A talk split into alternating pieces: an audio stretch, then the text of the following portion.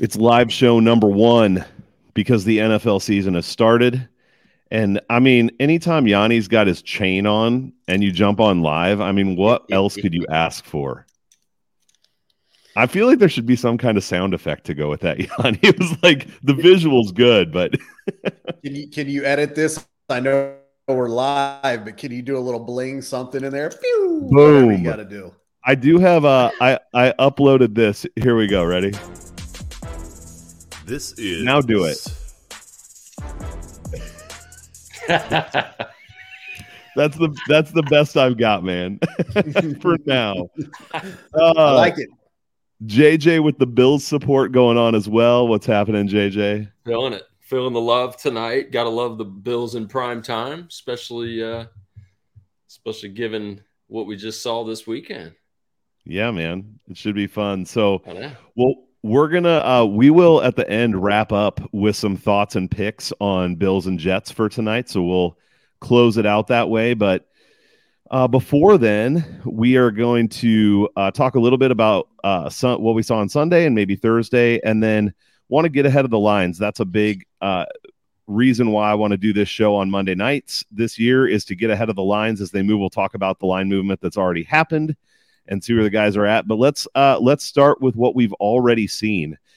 It was a football Sunday. We can at least say that for it, and a football Thursday. JJ, as you think about what you saw, uh, is there stuff that sticks out? Like, you know, I'd message you guys like you can always react to everything, but there's a lot of noise, especially in week one, and so it's kind of like trying to discern what is it that actually maybe matters.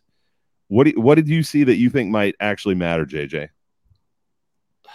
I mean, obviously you're going to hear everywhere and you know we live by it too. You're not going to overreact in week one. Although i will say just by some pure numbers um, you know there is some you know significant markups or markdowns on a few teams you know on my end and some of it probably has to do with you know some injuries or, or whatnot like you'll see with cleveland um, in the offensive line. But the takeaways are some of these bottom feeder type teams you know and you'll see it float around 0 and 3 uh, straight up 0 3 against the spread for the for the rookie you know QBs right out of the gates. Um, but yeah. oddly enough, and here's a guy. I'm, this is coming from a guy who watched Sunday's action on on Red Zone with you know one of the local games on another TV.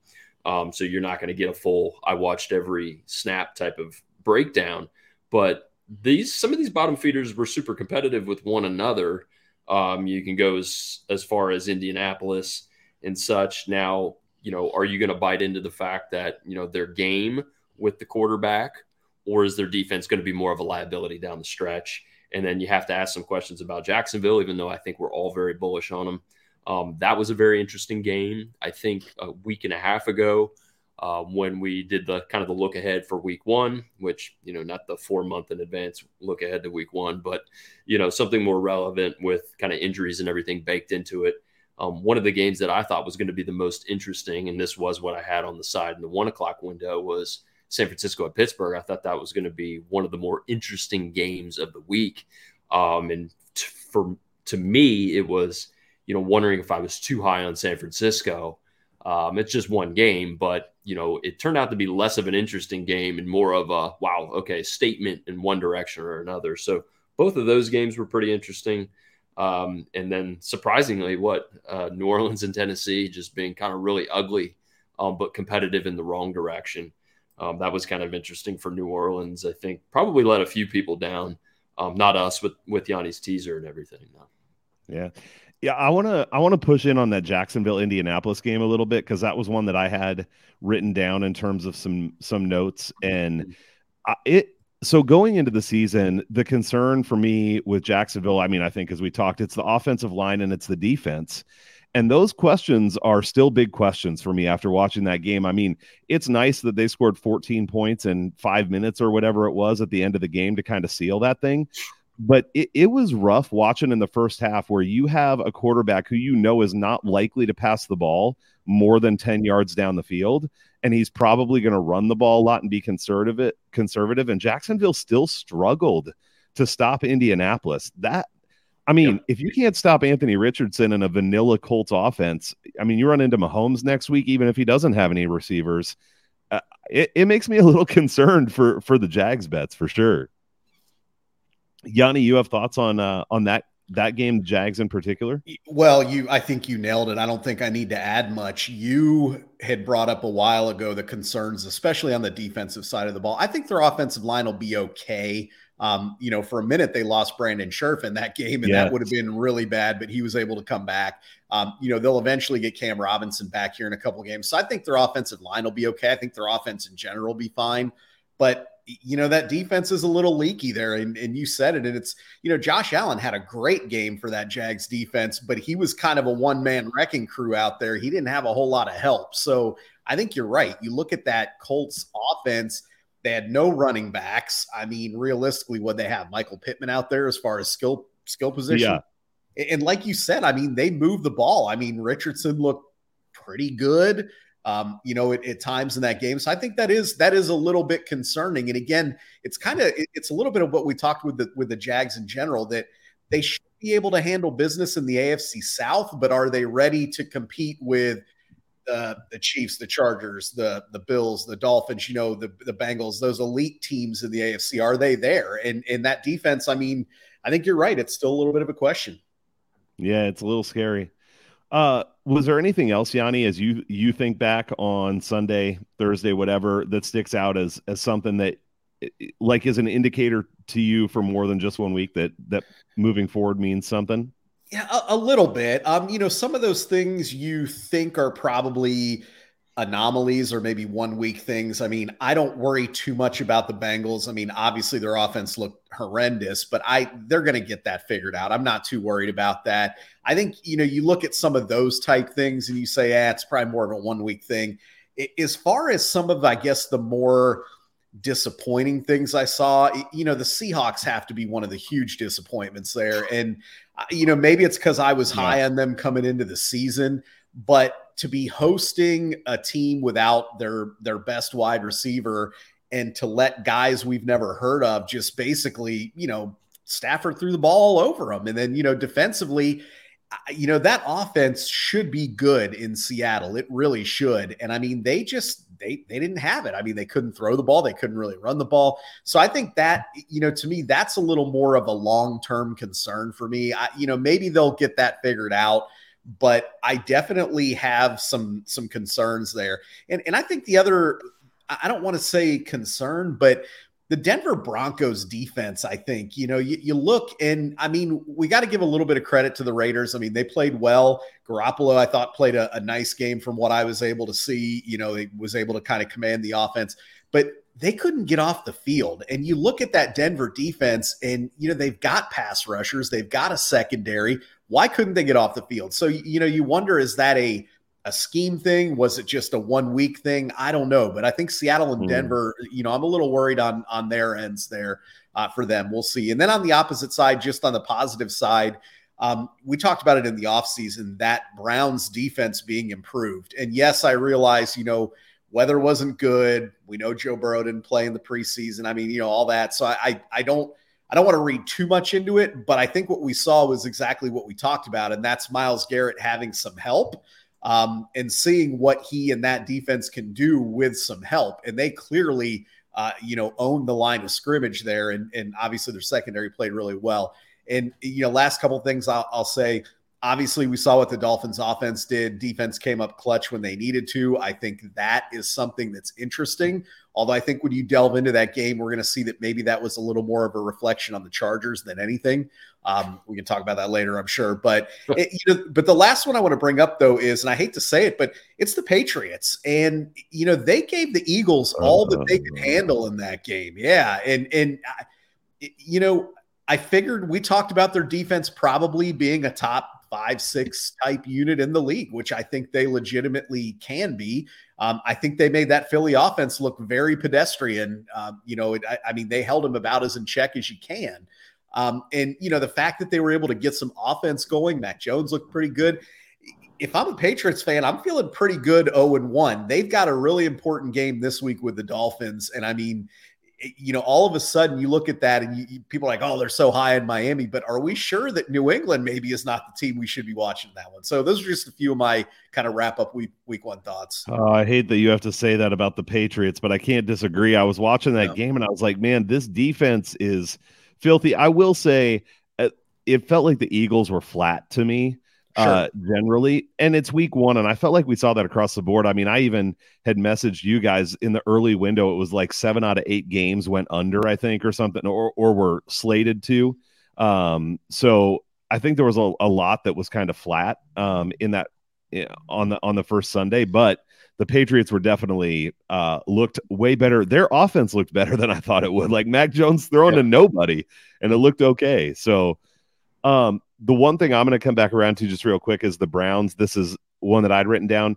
This team could be really good. What's up, Shady? There he is. Uh, I think this team, like you talked about the defense and the offensive weapons are there. I mean, Nick Chubb averaged 5.9 yards per carry. Again, he's over five yards per carry.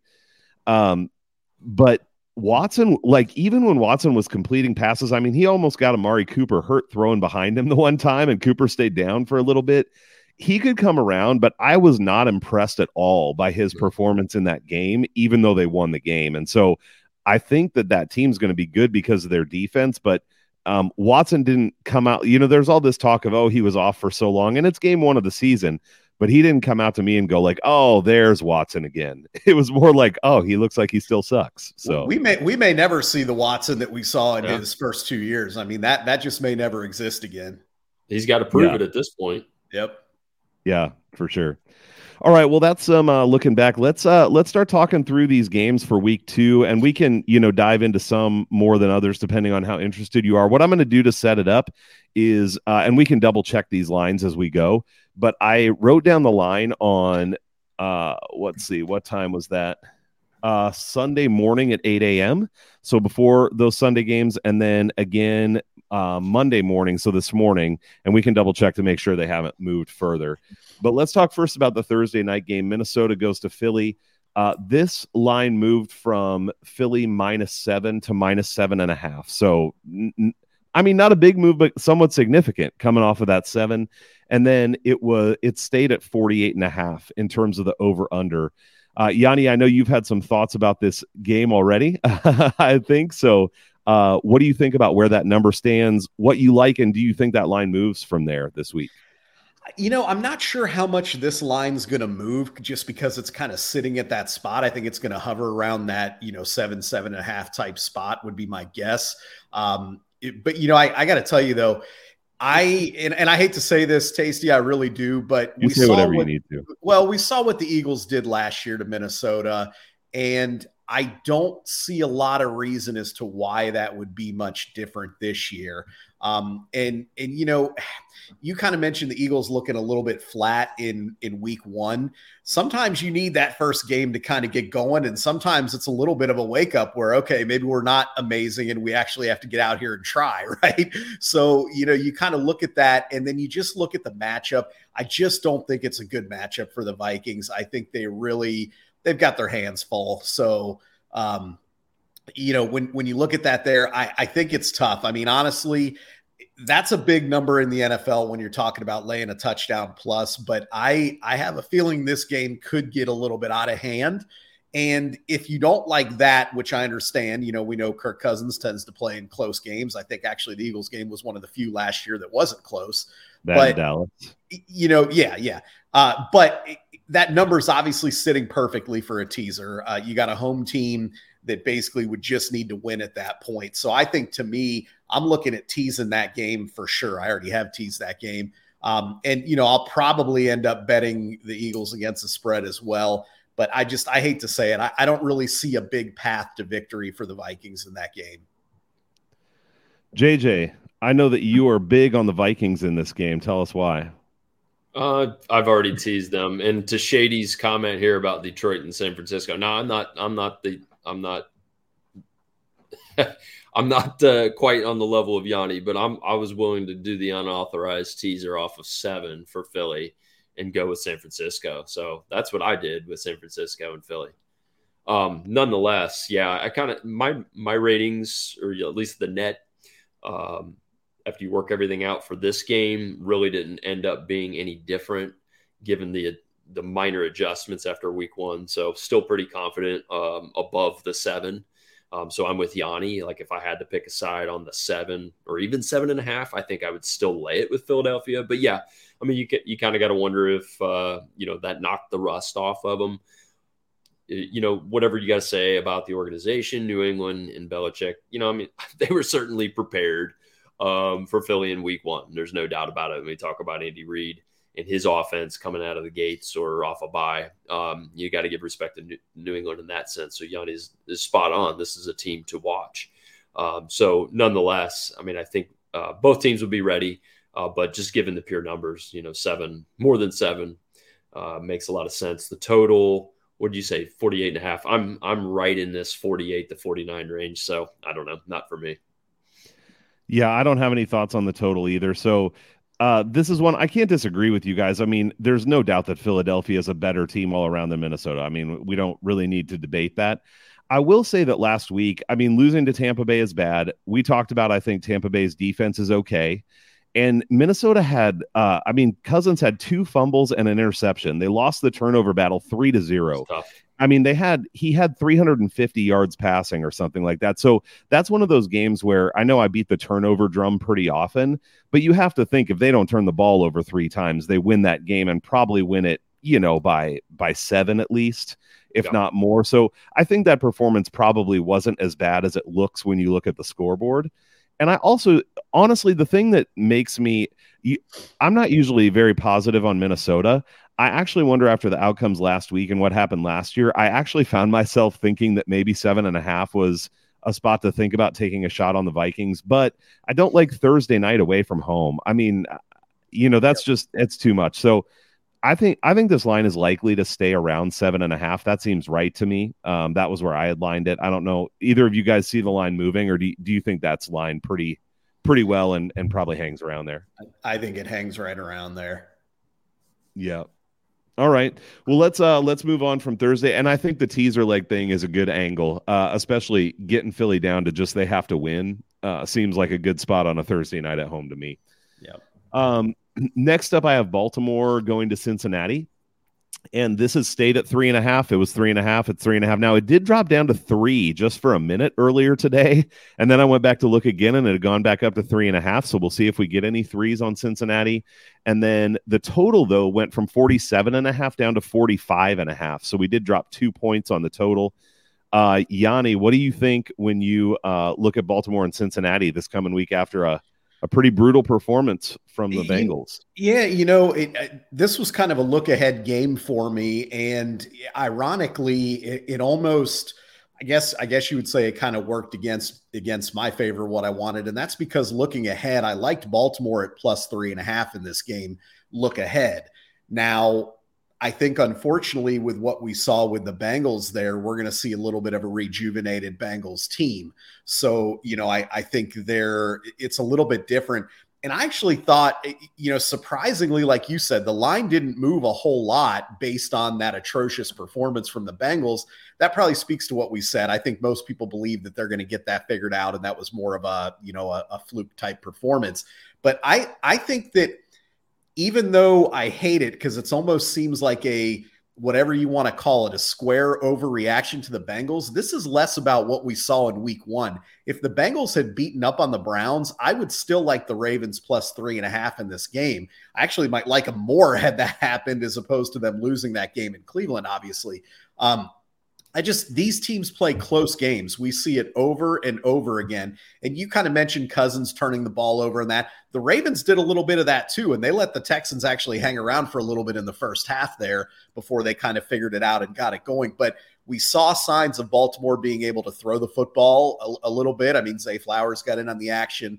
I think Mark Andrews will be back. Obviously, that's a pretty key injury to keep an eye on. Mm-hmm. Um, we know they lost Dobbins, but I mean, honestly, it, that was kind of a three headed running back deal anyways there so you know I, I, don't know that that's like a critical loss i mean they're they're pretty much used to not playing with dobbins anyways at this point so i, I just i think that this game's going to be really close and i think that this is one of those cases where you look at the hook and you say the hook could matter in this game i mean this very likely could be a cincinnati field goal win Um, and you know, when I look at that there, I mean, that to me is the most likely outcome of this game. And and when I'm looking at that and saying, okay, Baltimore has a reasonable shot to win this game. If they lose, there's a real good chance it's going to be by a field goal. So if you're getting that hook there, I think you can like Baltimore here. I hate the fact, like I said, that Cincinnati got blown off, and I'm a little surprised that line didn't move. But I still think Baltimore's playable here. It just sucks because it seems like more of a uh, a square public bet at this point with, with people down on Cincinnati. Yeah, it, it is hard to know what to take away from that. I was looking at this game, and if it gets back down uh, to three, I'm going to consider a bet on Cincinnati for what you said uh, in terms of like the bounce back and them coming out ready to play. But the thing that's likely to keep me off is I just wonder if Burrow is all the way healthy or not. It right. just looked so bad, and that could be because he hasn't played. I mean, that's possible, but this is one of the best quarterbacks in the NFL, and it's just pretty shocking to see him come out and play the way that he did. What did he end up with? Like 82 yards passing or something like that? I mean, it was atrocious. So uh, it does feel like a spot where the Bengals bounce back to me, but man, I just wonder if if he's healthy or if something's wrong um, or not. So JJ, what do you think about this one?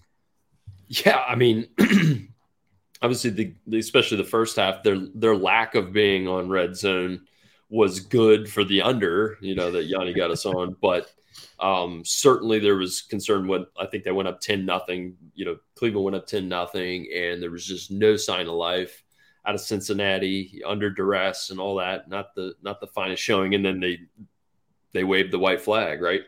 So I, is this the opposite of what we saw out of say like uh, you know Philadelphia, even though they were still kind of rusty going into the fourth quarter, but as you mentioned, Baltimore against a team that they should work out pretty well. But you know, to go back to that real quick, you know, they even noted a couple times about the the irresponsible irresponsible nature of how Lamar was carrying the ball. You know, so is that just a matter of uh, hey, week one, get them coached? You know, the the offensive coaches and Harbaugh, you know, kind of speaking more towards ball security, and you see a Baltimore team that is maybe in arguably in in better form, even though again, I didn't really do too much against the Bengals, even though I think the question of you know Burrow, Burrow's full abilities, full capabilities, given the the leg issue, I think does deserve at least a temporary downgrade or at least a wait and see. But the condition, the the the bad juju against the Dawg Pound, um, all that sort of thing, um, you know, almost makes it one of those where information is key. What are we seeing out of practice, out of them this week? Um, whether they look to be back on track um, or not. So I think maybe that kind of tips your hands as to whether Cincy's going to be more game for the fight against a Baltimore team that is is is markedly improved, um, and assuming that that um, Lamar gets the, the the ball security thing um, a little better from week one to week two. I'm more on taking the point side too.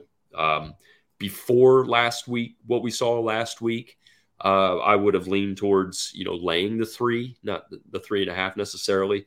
Again, these are you know numerical um, changes on my end, but the three and three and a half, as we all know, are very key. I mean that that half point is is is critical, especially in this type of game. But just looking at current form and who may have knocked the rust off versus left more questions out on the field, you know, I think you certainly have to tip your cap to Baltimore, but it's all There's, price dependent there's one really quick point too to make here, and that's if you watched that Baltimore game, and I haven't watched it in, in its entirety in its entirety, but I did see uh, you know a fair amount of it. They were Baltimore was getting thrown on by C.J. Stroud, and you know we it, going into the season, I think we had talked, and I said if there was one concern on Baltimore that I really had, it was that secondary is not nearly as deep as it used to be and as good as it used to be. And I watched Robert Woods coming off an ACL injury with CJ Stroud getting open and making plays. We saw Nico Collins make some catches. So you look and you say, okay, Tee Higgins caught no passes on Sunday. Chase, you know, basically did nothing. And then you've got Tyler Boyd, who's traditionally been a Ravens killer. All of a sudden, you're like, is that the boiling point where we know Higgins is going to get going? Boyd's always killed the Ravens. And, you know, we, we know we got Chase. And we do have potentially that weaker Ravens secondary is it a formula, you know, for the Bengals to maybe get things going? Yeah, that's kind I mean, of what I, I wonder too. But I I have an X I, through this. yeah, yeah. you know, after my this evaluation, for me for sure. Yeah, yeah. I'm I'm very curious to so. see what we get out of these teams. Yeah, yeah, it'll be an interesting one. All right, let's move on to Seattle at Detroit. This is one of the big movers, and we, I mean, Yanni, you talked about Seattle and the egg that they laid in Game One against the Rams. So uh, Detroit was minus three on Sunday morning, minus five and a half. I'll have to check if that's still the case, but they went to minus five and a half. The total dropped one from 51 and a half to 50 and a half. Is that line movement warranted, Yanni? I mean, I guess you could say it's warranted because of what we saw out of these teams. I, you know, I think in Detroit's case, they kind of are who we thought. Um, and, and, I mean, they're a good team. I think we thought they, I think we said they should be favored to win the division. They're got a good offense. Defense should be a little bit better. Seattle, like I said, I've got concerns there, but I also I wouldn't say I've completely given up on them just yet. I, I, mean, obviously, if they come out and they look horrible again, then I think we have to start saying last year was a mirage for Geno Smith, and this team just isn't going to be what what we think they can be. I actually think this is going to be a pretty good game. I think it could be an exciting game. And to be honest, you mentioned a lot of these games going under in week one. I, I wouldn't be surprised if we have a little bit of a flip flop in week two as some of these offenses like the Bengals or maybe the Seahawks get their footing a little bit. I, I mean, I think here's what I would say I think the Lions are going to score points. I think they're going to score points against most teams at home. I think they're going to score points on the Seattle defense. The, the, the Seahawks, they don't rush rush the passer well. And we know what Jared Goff can do with a good offensive line there. So I think that the Lions are going to put some points up here. But I do think Seattle's going to find a little bit of footing on the offensive side of the ball. So with that kind of dropping under that key 51 number, it's a high number, but I think you could look at the over and at least consider it in this game. Um, and quite frankly, if it continues to drop, if it gets into the 40s, I probably will because I could easily see the Lions putting up 30 in this game. And, and like I said, I think it's going to be close. JJ, your Lions one and zero. Oh. How do you feel about uh, this getting to five? And, and and I will say, I just looked, and now there are sixes at minus one ten. Jeez, I don't know, man. Yeah, I do see that. I do see that.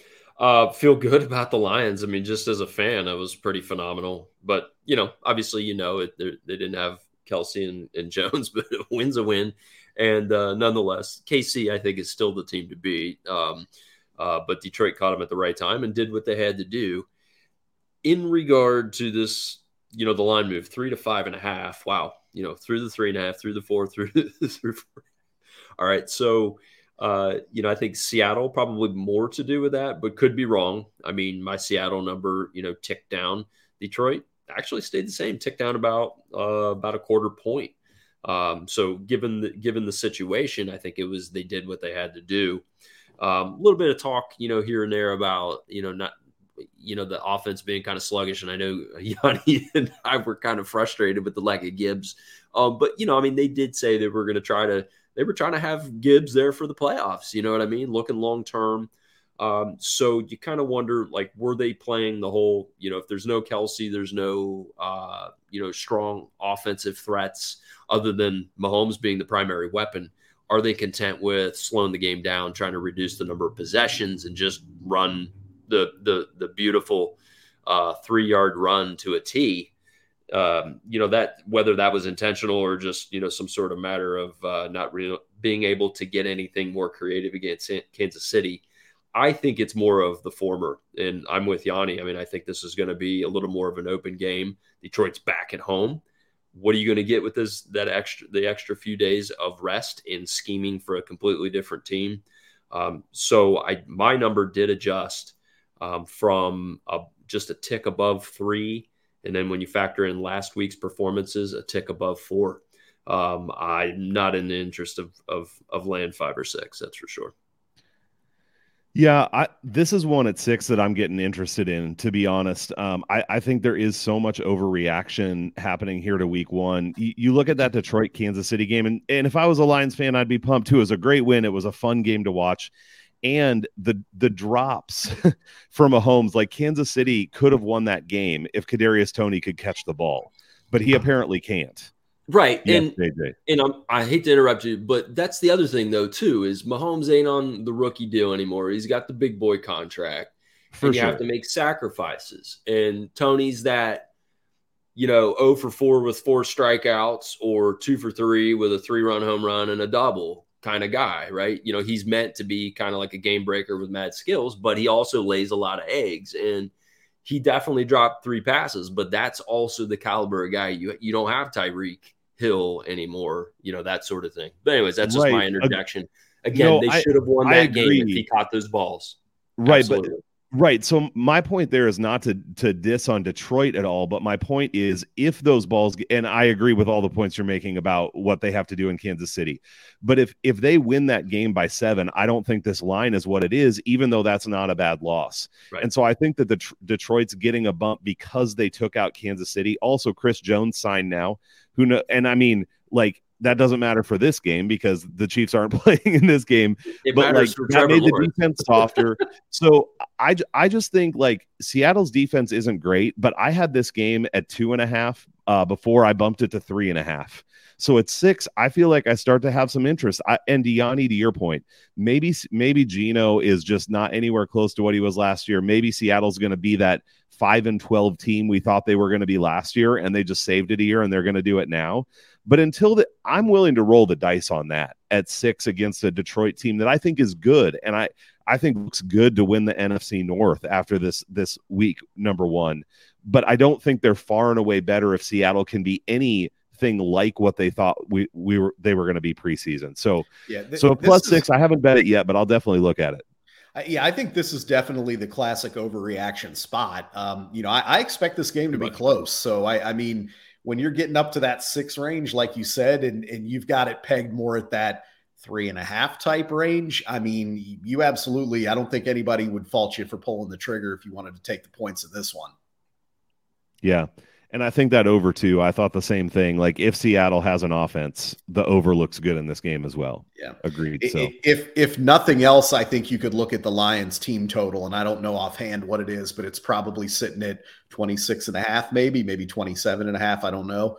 Um, but uh, you know, I think that's like I said, I I actually expect them to put up 30 points in this game for whatever that's worth. Yeah.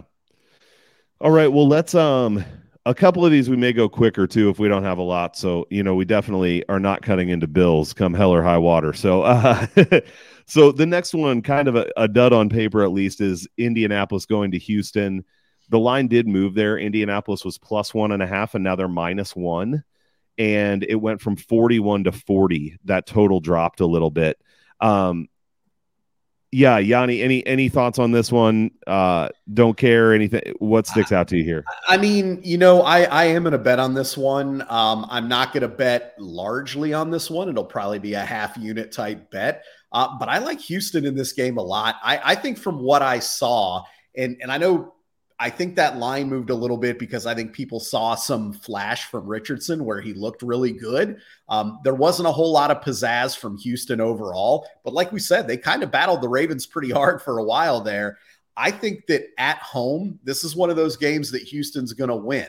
Um, chances are when they play in Indy, Indy's probably going to win at home there. That that's kind of my take on this with that line moving, and I understand we didn't cross key numbers, but I like Houston to win this game. So I mean, I'll I'll probably uh, you know take the points here, or uh, you know probably money line bet most likely, and and you know at least get a little bit on it here because I think that Houston defense is not bad. If you watch them play, they're not bad. And really, their offense isn't bad either. They just have a rookie quarterback, and their weapons aren't the most explosive in the world. But again, Indy doesn't have any weapons on offense at this point. And you kind of look at Indy's defense. They played well, I think, at spurts against Jacksonville. But it's like, are they going to get a DeForest Buckner, you know, touchdown on a fluke play? Are they going to, you know, you start looking at some of that stuff. I think this is Houston's game to win. So, you know, am I going to bet a lot on this? Absolutely not, because it's it's you know two of the worst teams in the league. But I'm going to get in on Houston for a few bucks here. I like Houston here as well. I think it's a good spot, and and I think their defense showed up, and I think against Indianapolis they're probably going to look better than the Jags defense did mm-hmm. um, exactly. um, at home. I, I also kind of like the under here. I don't think either of these offenses is dynamic, and I thought Indy's defense looked okay uh, for for decent spurts. So against a, a less formidable offense, I think I know you that under is low, but I don't mind it Well, and, and actually, I eyed the under as well, but I, am going to pass on that. And really, the reason I'm passing on that is I have turnover concerns in this game. Um, yeah. You know, and, and I think that obviously with either team, you could get short fields and you know pick say. I mean, we saw stuff like that happen. So that's really my concern with the under there. And I realize that's probably not a great reason not to bet an under, but I think with the total for me that low, that's what concerns me here. So I, I'm going to stick with the home team and, and try to sneak out a win with Houston. That makes sense. That's J- that's anything different for you, JJ? Uh, I I agree. No thanks with the total. I'm with you. I mean, that's kind of what we saw with the Chicago game, right? Um, it was kind of slow going, but then there was some wonky, wonky plays that kind of flipped it around. Anyways, um, I'm there as well with Houston, just small, you know, as far as like one and a half on their side. So I mean, you're I'm basically looking at flipping through the number. So I'm not real excited about it, but you know, I I would be on Yanni's side if I was in that game. So, um, but yes, DeForest Buckner. That was the moment where I looked over at my wife when they ran it back against Jacksonville. I said, "The NFL's back, baby." the NFL is back, baby. Um, well, all right. Well, let's move it along to that Chicago team you just talked about, who go to Tampa Bay. And this game definitely moved. So Tampa Bay was plus one and now minus three. So a four point swing on this game uh, from 44 and a half down to 43. JJ, what do you think about uh, this line movement? Is it warranted? What do you think about the game? If if you stripped out week one, I would have had this at 1.7 Tampa Bay. I'm just really low on Chicago. As low as I am on Tampa Bay, apparently I'm lower on Chicago. Um, so moving up to three, I'm I'm right there at three two. Um, so not as big of a, an adjustment given my baseline coming into the season, um, but a pretty big adjustment as far as the betting line. So no thanks. Yanni, it looks like you're on, on the same page. You know, the line movement is warranted. I'm not sure if it's warranted that drastically because um, that's a pretty big move. I mean, essentially, you're you're moving over a field goal there, and, and I don't know if that's warranted, but for me, this goes back to more of what we thought or talked about going into the season, which for me was I need to see it from the Bears because I'm not going to believe it until I see it. And at least in week one, I sure as heck didn't see it. And on the flip side, I said, you know, Tampa is one of those teams that they could hang around in the AFC South because I think their defense is is still pretty good. And, you know, they have some weapons on offense. So I think, you know, that Bears defense did not really show up. Obviously, their offense didn't, you know, look uh, didn't look in sync at all. So I, I, hate the line movement here because obviously all the value is gone. But to JJ's point, if this were a week one game, I would have been all over Tampa. Um, just because again, I think you had an undervalued Tampa squad and an overvalued Chicago squad. And actually, when I say would have been all over, that's probably a lie because I probably it probably would have been a wait and see just because yeah, I think, right, right, right, especially with the Bears, you know, I wanted to kind of wait and see is the hype real with Justin Fields? Is this defense going to be improved? And I'm not going to read too much into one week, but I do think when you look at this here, this is Tampa's game to win. And I think for me, I, I, believe the Tampa point total is 21 and a half, if I'm not mistaken, or 22 and a half. Um, anything under 23, I'm probably going to take that with Tampa here. And I realize that's that's it's rolling the dice a little bit with Baker Mayfield, but I think that they have enough weapons against that Bears defense that they're going to run the ball a little bit better than they did against the Vikings. Um, and I think that that's going to allow Evans and Godwin to do what they do. And I think Mayfield will do enough. And who knows, they may even get some defensive work like Green Bay did there. And I, I think, you know, this Bears defense at the end of the day is not good. So if you can get a team's total under 23 playing them, especially at home, I think, you know, I'm always going to at least look at an option like that. So that's certainly something I've got, I've got some interest in. And that total dropped again. I just looked and it's down to 41 and a half. So maybe the team totals keep coming down as well. Yep. Uh, so I'm on the other side on this one. I bet Chicago at plus three. Um, and I don't I don't like Chicago. I mean, I'm not high on Chicago. I'm not a Fields truther by any means. But I look at the way that these two games played out last week, and yes, Chicago got run by Green Bay, but I think Green Bay does have a really good defense. Uh, there's some wonky stuff in that game, whatever. It, it went the wrong way for him. To me, it's more about Tampa. I was really low on Tampa coming into this year, and um, I'm wondering if I have enough reason to bail on that take after one week. And a few of the reasons why I don't think I do. One is what I said about the turnovers in that game against Minnesota. I think Tampa Bay is going to get overvalued off of that performance.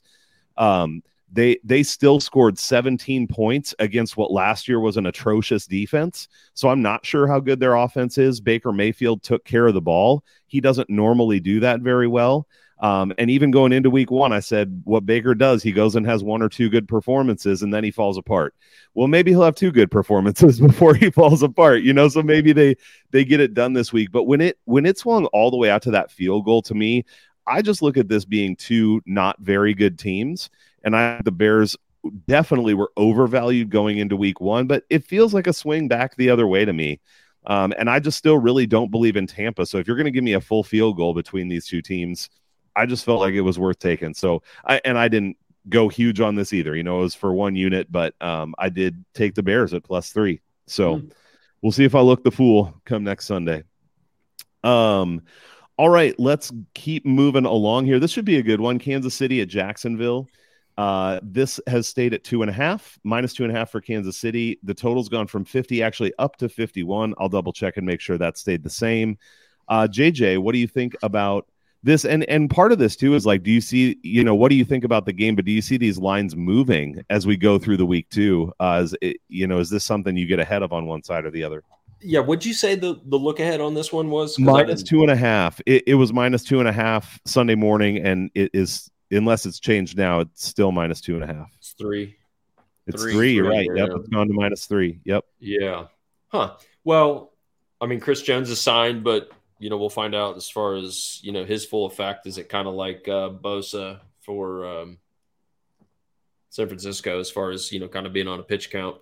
Um, but you still have the question about Kelce, so I'm really curious about that. You know, I think there was a statement earlier about him looking better or something to that effect, but you know, nothing super firm, you know, about his return. And I think as we saw, um, let's just say Toney catches two out of the three of the three that he would get next week and does okay, you know, like how big of an effect is Kelce still? I mean, I think from the opener, we saw it was a significant effect to the uh, offensive game plan, but it was also a sudden effect to the offensive game plan. It was pretty um, as close to game time as it got, given that it, the, they were preparing for a few months. So that's something that I'm still waiting for. Um, otherwise, I think without him, you know, I think you would take the three uh, but you know, I, I, need to know whether he's going to be in or not. He's such a pivotal part of of the entire operation. But you have to be. I mean, Trevor, Trevor Lawrence has to be a little concerned after what Indy did um, to be so disruptive to that offense, and what Kansas City can do um, with Chris Jones back, and just having a, a, a probably. I think it's fair to say, even though Kansas City has notoriously been known for you know giving up points, um, you know that tide has has shown some some signs of life, whether it's personnel, but also metrics, that this is a better uh, defense than in previous years and should be a step up from what um, they got out of Indianapolis. Yanni, what are your thoughts on uh, what is at least a high profile game in week two? This is going to be one of the, I think, fun games of the weekend. And I'll tell you this, I'm taking the over. Um, I, I, think, you know, I, I hate to give out, I, that's multiple overs I've given out here, and I hate to do that. But um, but I, am taking the over in this game. I think we are going to see a lot of points on both sides of the ball. Um, now, obviously, JJ mentioned Kelce is critical to that. If Kelce is a no go, then, you know, I think you got to look at that separately. But to JJ's point, signs are pointing to him coming back this week. So again, I think you know if you want to get ahead of that line, I think when Kelce's announced in, if he is, that number is going to jump up a point or two. So I, I, think you know for me, knowing that he's trending in, I'm taking the over here. I, again, I think both teams are going to score a lot in this game. Um, you know, to me, this kind of has a making similar to that Dolphins Chargers game um, you know, just kind of as far as how it's going to go. I think to JJ's point too, we're going to see guys like Toney and Skyy Moore maybe make some plays they didn't make in the opener there. Um, we know the Jags offense can, score, can score. So, you know, at home, I think it's going to be a good game. I just think there's going to be a lot, a lot of scoring in this one. Yeah, Ridley was a beast, by the way, right? I mean, oh, man, we man. talked about him coming back with a vengeance, and he did that. that was Saved impressive. It, you know, it's funny. I wanted to take a victory lap because in my preseason article, I said Ridley's the guy you got to get on your fantasy team. But then Money. I also, re- I also remember that I had Kadarius Toney in that article too. So like, better, better, better just you know take the one and one in there and move on. So, Yanni, do you not know that this is how Twitter works? You victory lap the things you get right, and then you just let the rest fade into oblivion and pretend it never happened. That's how that Kadarius works. Toney. I don't remember that. Did I say? I don't that? remember saying that. Go go adjust that article, Yanni.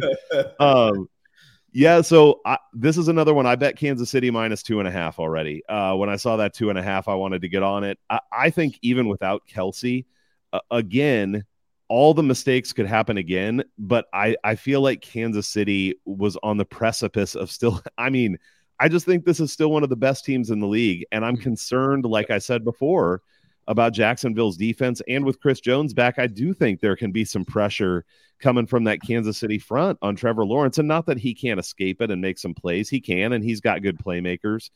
But I I really like Kansas City in this game, and I like it at minus three. I, I would get it at minus three because I do think if Kelce's in, it goes to three and a half probably.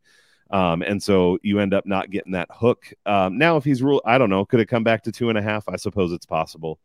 Um, and I do like the over. I also, depending on where it opens, wouldn't mind the Kansas City team total over on its own in case um, that Jaguars. Again, the Jaguars offense, while they had their moments that looked great, until the end of that game, they were pretty stymied by the Colts, and that just has me a little bit scared uh, on their offense week to week. So I, I don't mind the over, but I, I don't mind the Kansas City over too. Uh, kind of high on them this week, I guess. That's fair. So all right. Uh, next up is Green Bay and Atlanta. This went from Atlanta minus one and a half to plus one because Green Bay is awesome uh, after destroying Chicago. And the total went from 41 and a half to 41. So, uh, Yanni, thoughts on this barn burner? I mean, first of all, I, I, I don't think there was any reason for line movement here. Um, you know, like you said, uh, Green Bay took care of business. They beat the Bears, whatever. Um, I we're not getting key numbers either way. This didn't move, you know, in front of or behind a three or anything like that. So to me, I have no feelings any different than I would have really a week ago or or this morning.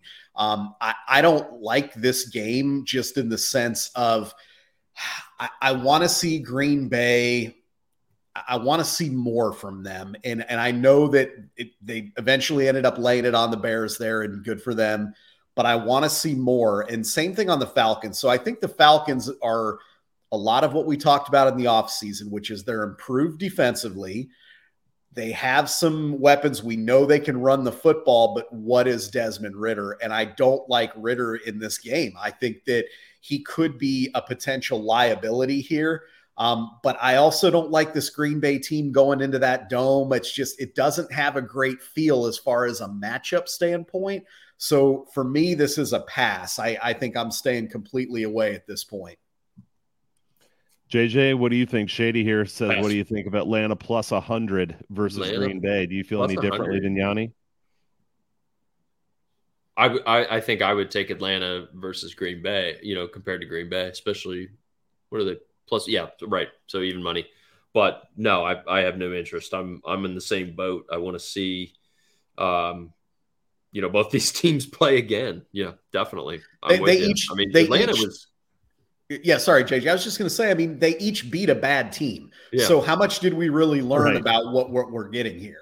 And they were they were pretty kind of ugly games until you know the Green Bay, you know, the landslide started to, to work in their favor, you know, against Chicago. But it was really kind of a a grindy first half as was the other game. So yeah, I want to see more out of these teams. Again, kind of uh, not that I would call Green Bay a, bottom feeder by any means, but they're heading you know in the opposite direction of Atlanta franchise or uh, you know season over season wise.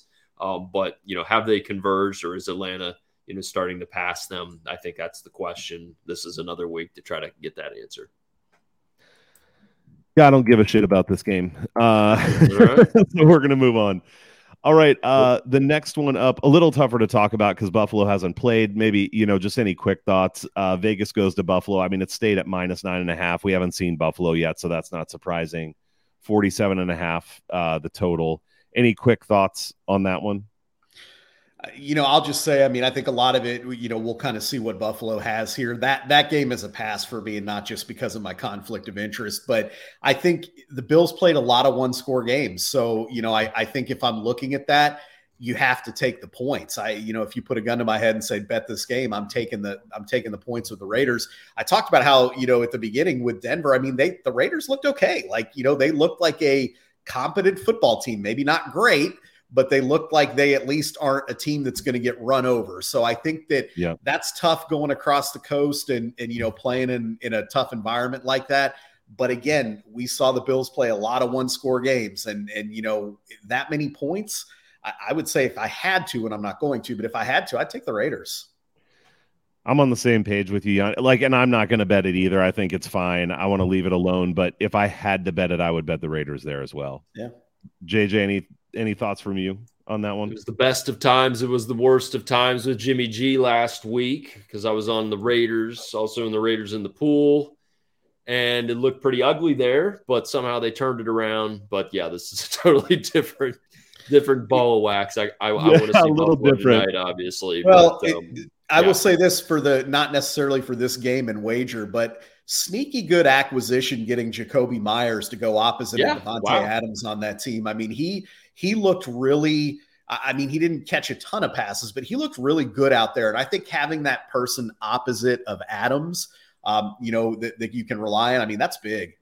I, I agree. I agree. I was pretty impressed. I, I, I was there were drives where I was completely impressed by the Garoppolo to um, Adams connection, without a mm-hmm. doubt. And Meyers was yeah. making good plays, but yeah, they just they seemed to be in sync. You know, obviously you got to take um, the lumps to, to, go with it there with with Jimmy trying to force it there down in the red zone where they could have gotten a field goal. But um, yeah, I think they're they are interesting to keep uh, to keep an eye on, and if anything, they were our best friend to keep Kansas City's divisional chances um, in the driver's seat. There you go. Uh, one thing to keep an eye out for this week is Jakobi Meyers did get injured in that game. I, I just went to try to look and see any information about it, and looking quick, I couldn't find anything about. Did he not come, curious it is? Did he not come back in that game when he went out? Oh, did he? I, don't, I, I maybe I, I'm not positive on that, but I thought he came back in. Okay, that's possible. Yeah, just yeah. something to something to look at because uh, I agree that was a good pickup for sure. Yeah, good, so, good point though. I didn't, I didn't, I don't know for sure. That's a good question to look yeah. at for sure. Yeah, go look it up, people. Question. We can't tell you all the injuries. You got to look up some of it for yourself. Well, and let's all just hope that he's out for week two and returns in week three. I mean, yeah, that's right. That's right. right. right. Yeah. You and Shady are going to be enemies next week. I'm not worried about this. So. All right. Uh Chargers, Titans, Chargers minus three. Once again, apparently the Chargers are going to just be minus three every week. Uh, 46 and a half goes down to 45 and a half. JJ, any thoughts on the Chargers and Titans at this oh line? gosh, no, no, not really. I, I just, I don't know about the Chargers. it's just the same shit every. Pardon me, same, same stuff every year. Yanni, I don't know. Any thoughts on this one? Um, so first of all, Shady said Meyers went out for the game to the tunnel, so yep. he he probably definitely has the inside view. He would know, yeah. So yeah, um, I, I actually do have a thought on this game, and I'll tell you, I I hate fading the Titans, um, you know, because for no matter what, they always seem to hang around. Um, case in point, this week they kind of hung around, but uh, if you watched that game, and I caught quite a bit of that game, I had it on one of my side TVs. Rough stuff that offensive line is as bad as we thought. And you know, I went in and I'm like, "Hey, look, you know, they got a draft pick in there, you know, they they swapped out a couple guys like maybe it won't be the worst in the league, right? Maybe they'll be 25th instead of 32nd or something like that. They might be as the worst in the league. I mean, that offensive line was bad. Tannehill was under constant pressure. He looked awful. And, and you can't I couldn't fault him. I mean, you would watch him drop back and it was like, oh shit, here comes, you know, whatever. So you look at that and you see Bosa and Khalil Mack and these guys come into town. And that has to worry me if I'm a Titans fan in this game. I mean, maybe they can get Derrick Henry going and, you know, kind of keep the sticks moving and, and do it that way. But that worries me. So I think when I look at this, and right now I've got uh, at least up on Bovada, uh, I've got the Chargers minus three and a half, and I don't like that. But at mm. minus three, um, without the hook and obviously potential for a push. I think the Chargers get in the win column here because I think they're going to overwhelm that offensive line. And again, I hate fading the Titans, especially in a home game spot like this. Um, but unless Henry runs for 200 yards, which is possible, that could happen. If that doesn't happen, I just think they're going to overwhelm Tannehill. I think we could see some interceptions, some fumbles, things like that. And hopefully Brandon Staley and his coaching staff can can not completely botch something here and and get it done. Yeah, I'll just say on the Chargers, I, um, I may, I think I may go bet this uh, as soon as we're done. It, it's moving to three and a half. There's a minus one eleven at Bet Rivers right now, and minus three. Um, but I, I think it's going to move to that half. Those reasons you said, Yanni, I feel the same way. Um, I mean, it, it, makes me feel like New Orleans is like we thought not going to be amazing uh, the way the way that they handled that game offensively. So um, that that that's a good look, I think. Well, it so. is fair to one other thing. It's fair to point out. We talked about Jakobi Meyers. Ekeler did get dinged up in that game. Mm. Um, you know, and and I know he they, okay. but I think they said his status for practice this week is questionable. I think that's just something to monitor. You know, again though, I you kind of look at that though. I don't know that you run all that well on Tennessee, anyways. So I think if anything, it's going to be a passing type game to begin with for the Chargers. So you know, I, I think again, I just I think Tannehill is is in for a rough game in this one. I yeah. I struggle with the you know the the full game total um, with this, just given kind of how polar I won't say polar opposites, but I think both teams are on opposite ends of the spectrum. I guess when it comes to you know offensive production is this more of a Chargers team total thing if you have that if you if you're looking towards mm. points and less about um, whether they're gonna you know do bonehead things and let Tennessee back in the game even though I have to agree with you guys in terms of um, the way it looks on paper this should be much more than three but even my numbers kind of keep it closer to three I kind of wonder if the team totals maybe a better perspective yeah it's a thought yeah that is all right. Uh, next up, San Francisco goes to the Rams. This went from San Francisco minus six and a half to minus seven. Again, I will check and make sure that's still there. It's stayed at forty. Right it's what? It's at eight on Bovada. Oh, there it is. Yeah. Uh, I got in on a teaser on this one already, at least. Uh, JJ, it sounds like you did as well. Yanni, I don't know if you've done. Did you do anything with this one yet? Yeah, I've got the Eagles and Niners teased. So. Oh yeah, there you yeah. go. There you go. yeah, right. Uh, who else did I? Te- oh no, you know what I did? This gets further on, but I did a Giants, uh, Giants Niners money line parlay that was minus one eleven. So, uh, you know, kind of similar. Yeah. Any any thoughts on this one? Quick. Uh, again, I you know I think this is likely a Niners beatdown. The Niners look great. I think the Rams probably overperformed. Now they have to play a real defense.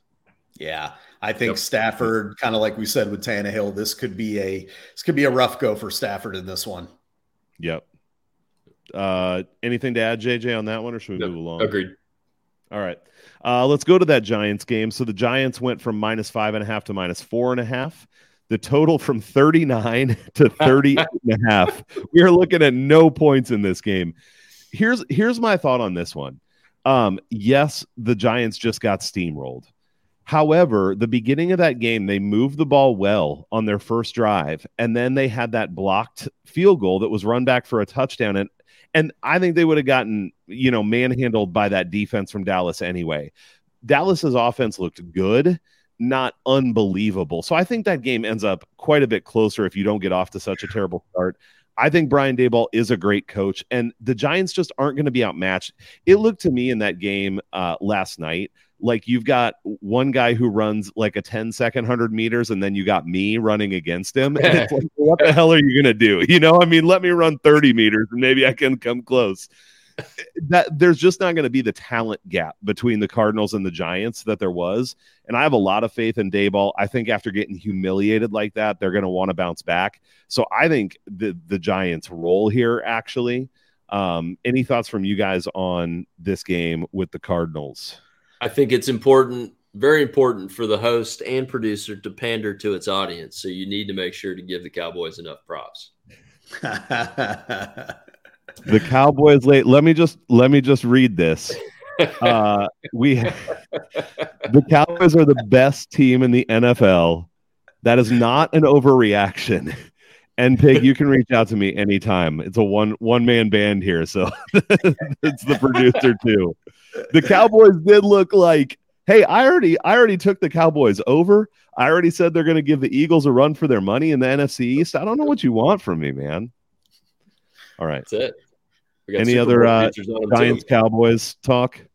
Well, I mean, enough said about the Cowboys. I mean, they you don't have to say anything. They said it for themselves with anybody who watched that beat down for however long people could tolerate it. Um, I, I, I'm with you 100%. I love the Giants this week. And I'm on Operation Fade the Cardinals. And I know they, they gave Washington all they could handle. And I, I got to admit, I was pretty nervous about that teaser there. But I'm on Operation Fade the Cardinals here. Josh Dobbs, I mean, he is in a no win situation there. I mean, he's not great to begin with. So you look at that, and I think you're right. I think the Giants rebound here big time. Um, and one other thing, and, and I could be wrong, so someone feel free to correct me, but I don't think the Cardinals won a home game last year. I think they lost every game at home. Um, so they have no home field advantage essentially. So it's not even like you'd say, ah, well, Giants are going on the big deal. Um, you know, I think when you look at this, this is the Giants game to bounce back. Like you said, that this is uh whatever that 27 to 10 Giants win that they come back and they kind of reestablish that they're at least a legitimate NFL franchise. Because they didn't look like it against Dallas. No, they did not. Uh they won, let's see, one I think they won one home game. One they beat game, New okay. Orleans last year. Uh, but that oh, was a right. Thursday night too. Yeah, that was the Andy Dalton. Oh. Yeah, that's right. That's right. Oh, Poor Andy. Um, now Pig thinks it's a good show. Now that we got the the Cowboys loving here, I see. I see you. Um, JJ, any other thoughts for you on the Cardinals and Giants? No, I'm with I'm with you guys um, as, as far as who's legit and who's not. But I, is this like a Cardinals team total under sort of thing? Here, I'm asking dumb questions. Sorry. Let's move on.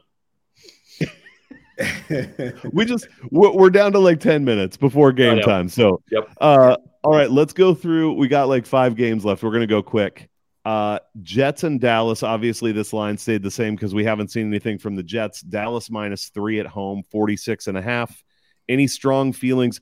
And again especially part of this is like um if you have any strong feelings on where you think lines might move during the week too. Any any strong feelings on this one this is the Cowboys, and this is not an overreaction. That you know, this was something in a look ahead line before the Cowboys put that beat down on the Giants. They are going to do not quite what they did to the Giants, but they're going to have their way, I think, with the Jets in that game. You heard it here. That's enough for me. JJ, thoughts on any any thoughts on that one? I'm trying to get this Cowboys bet in before kickoff. Got some things to get in. Yeah, Love it. All right let's go uh, to Washington and Denver then. This line has stayed at minus three and a half for Denver from 41 and a half to 40 and a half. This is another game that uh, I just I don't really care about. I don't know if Denver is going to beat anyone by three and a half ever or four, but uh, man, no excitement for me on this one. Either of you? No, this is a pass. No. JJ, pass. pass. Three to go. Miami. New. Okay, this one's interesting. We got to spend at least like two minutes. Miami uh, minus two and a half. That stayed the same. 44 and a half. It's gone up to 45 and a half. Uh, JJ, what do you see for for this game as a high powered offense from Miami goes to what looks like a dominant defense with New England? I know, right? I mean, I'm I'm stuck on the total, I kind of have this is again, you have a a stronger under team in New England, you know, down around the 42 side, and you have a Miami team that tends more towards the 49. Although, you know, we talked about it, kind of the questions um, as far as whether Miami was going to have a good enough off- offensive line to put up points. Uh, kind of got to wonder whether that was more about the situation and or the Chargers' ability to execute compared to what we might see more of taking place this week. If there is still that vulnerability against the New England uh, defense, which we, you know we're saying to look out for. Um, Got to wonder about um, you know being able to cover this. Yeah. Yeah, Yanni, let me ask you quick. Uh, the total's up to 47 and a half. Wow. I have this at 42 or 42 and a half as well. Any thoughts for you? Yeah, I lean way under on this. Um, yeah. Um, and, and, you know, if, if not, if at the very least, Dolphins team total under. I think that what we saw last week, and I alluded to it at the top here, is Brandon Staley's coaching staff playing man coverage on Hill and Waddle and not adjusting after getting torched for a half of football. So Bill Belichick's not going to make the same mistake there. I think that this game is probably going to be a 23 to 20 that kind of game. And we saw when these two teams played last year, I think the first week it was 20 to 17 or something like that. I think they played in week one or two last year. Um, and then later in the year, it was again another low scoring game. So I, I'm on the under on this. I don't have a strong feeling on the spread just because I think Miami's the better team, but we we talked about New England and uh, you know at home, I don't love that. So for me, I'm looking under on this game.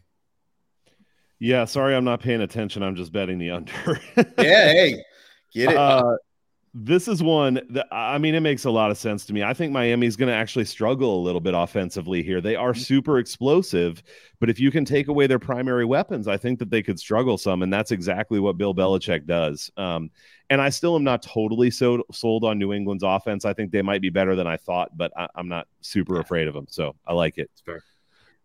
All right, uh, New Orleans, Carolina. New Orleans went from minus one to minus three. Um, the total went from 42 and a half to 40 and a half. I know we are running out of time before game time. Strong feelings on this one or no? Pass. Yeah, it's it's a pass for me too. I, I liked New Orleans on the look ahead. Unfortunately, I didn't bet it at three. I don't like it as much. I do think that Carol, I mean, I, I, think first of all, let me just say, I think Bryce Young has a future in the league. I mean, he showed some poise, he showed some, you know, a little bit of good things here and there. But overall, that Panthers offense is just not good. I think they're going to struggle to yeah. score points every week. Um, and I don't think this week is any exception. I mean, if you told me I had to bet it, I would take New Orleans, but at three, I don't, I don't really like it. If, if it goes to two and a half, I'll probably get in on it, but I don't think that's going to happen. I think if anything, we'd see three and a half. Yeah, I'm with you, Yanni. I wouldn't mind New Orleans straight up, but I, I man, I don't have a lot of faith in them after what I saw last week. So, no. all right, let's end with this. It's a barn burner. Cleveland to Pittsburgh. This went from Pittsburgh minus one to Pittsburgh plus one and a half, 43 and a half down to 42 and a half. Quick thoughts on this one, JJ, or does this kind of feel like a stay away for you as well? This is another. I got to see these teams play again. Um, especially if Jack Conklin's out for for Cleveland. You know, a big part of that offensive line, which is its its uh, hallmark, especially given our skepticism whether Watson's going to be even seventy percent of the guy we got in prime in Houston. So I'm staying away. I want to see these teams operate again. Another division grindy uh, divisional matchup. Um, I'll watch. Yanni, you same. I don't. I, I I don't know if Cleveland I got to see that defense again. Um, and then obviously, I think with Pittsburgh, we got to see is what we saw a result of a really good San Francisco defense and, you know, week one rust, whatever you want to call it, or is their offense really not that good? And I don't think we fully know the answer to this yet. I can tell you this I think Pittsburgh wins the game. Um, I think they come away with a win here, but. but yeah, no, I think Pittsburgh wins here, but I'm not I'm not betting on that though.